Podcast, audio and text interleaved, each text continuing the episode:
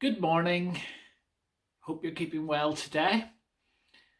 Some words from the book of Exodus. Just one verse or one sentence that Moses says to Pharaoh. Let my people go so that they may worship me in the wilderness.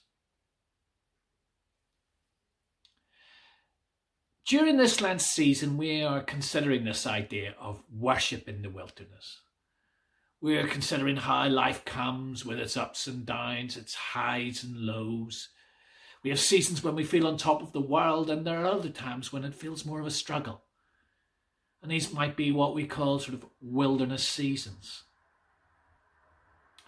And these can come in a number of ways.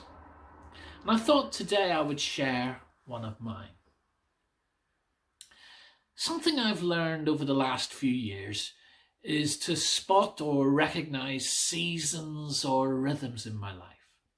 It's not necessarily anything to do with time of year or how busy I am, not even really about rest or self care. All of those things are really important.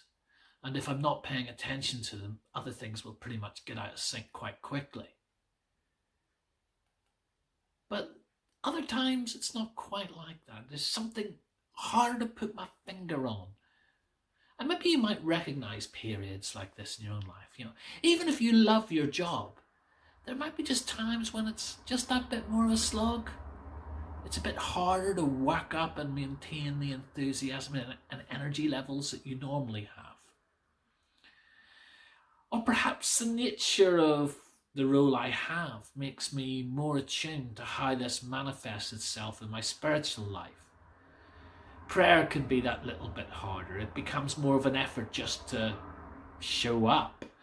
Concentration is difficult. It's easy to get fixated on whether I sense the presence of God when I'm praying. But perhaps in some of these times, a better question might be whether God's sensing the presence of me. I used to get quite anxious about this. I'd just try to snap out of it and get really frustrated when I couldn't. And I remember a comment someone once made to me about how if God feels far away, guess who moved?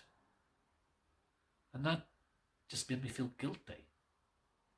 Because when I start to notice myself feeling this way, physically, emotionally, and mentally, I, I might do a quick self check to check I'm taking care of myself.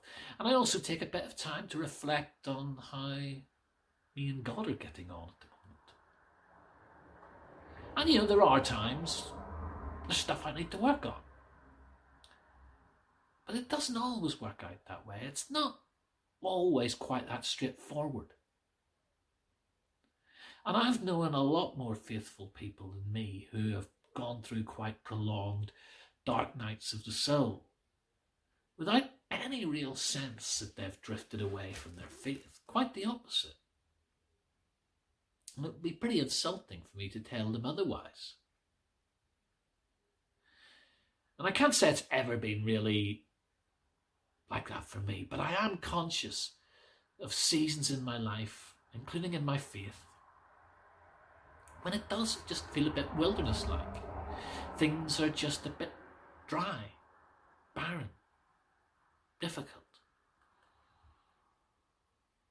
And I guess for me, part of the anxiety that came with that was that on more or less a weekly basis, I'm got to try to come up with something and write something that will help others connect with God, to encourage, challenge, inspire them even. And I think, mm, if I'm not feeling that myself, how can I really communicate anything to others?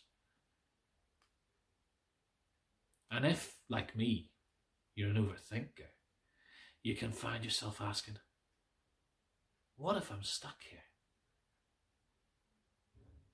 What if this is where I live from now on?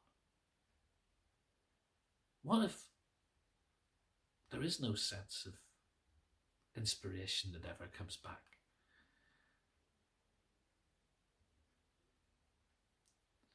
And what encouraged me first was when I started to pick up a certain rhythm or regularity to it. It was one of the advantages of journaling that I could look back and see how often it was happening. You couldn't quite set your watch by it, but yeah, close enough that if I could ask myself, when did I last feel this way? Um, if it had been around a certain length of time, I'm pretty sure that in the absence of anything else that I can immediately point to, this could be just a dry, barren spell I'm going through. And for me, it's quite natural. For me, it's not something to particularly worry about. And if instead of trying to fight it, I work with it, if I trust it, if I allow this wilderness time to do what it has to do, it'll be all right. Things will turn around again. What I mean by working with it, not fighting it? Part, it's just about being a bit kinder to myself. Recognizing, well, this is where you are at the moment. Don't beat yourself up if it's not coming so easily. Also, I try to use the seasons when it is flowing well. And I do have the energies to, to build up reserve, like a reservoir that will sustain me in more barren times. Bernard of Clairvaux once said, the problem with the church is there are too many canals and not enough reservoirs. A reservoir fills up to give out from what it has. A canal just has water flowing through it. So in the good times, I seek to allow that reservoir to fill up. But equally, I've grown to trust God with it. That it will turn around, that something will click. And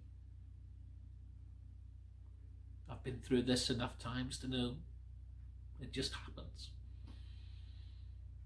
And in my relationship with God, I've discovered that an extremely large part of it is just turning up. When it comes to prayer, I'm a great believer in the maxim pray as you can, not as you can't. So this might mean that if at times, like I'm really struggling to pray as fluently as I like, for a season I might use some set prayers. It's not really my norm, but if it helps, so be it. And I've also noticed that even when things are quite dry and barren, frustratingly sometimes, God can still be at work. It's amazing how often God does his best stuff despite me, rather than because of me. And this awareness that this has come from this is that I know that even when I am in a season of dryness, I'm not alone. God is still there. He is still caring for me. He is still sustaining me. And if I'll just go through it with Him, it'll pass. He will bring me through it. And how we worship in the wilderness may look quite different. And it certainly feels that way. But God knows us and knows our hearts. And he, I believe He honours that rather than fixating on what we can't bring. Have a blessed day.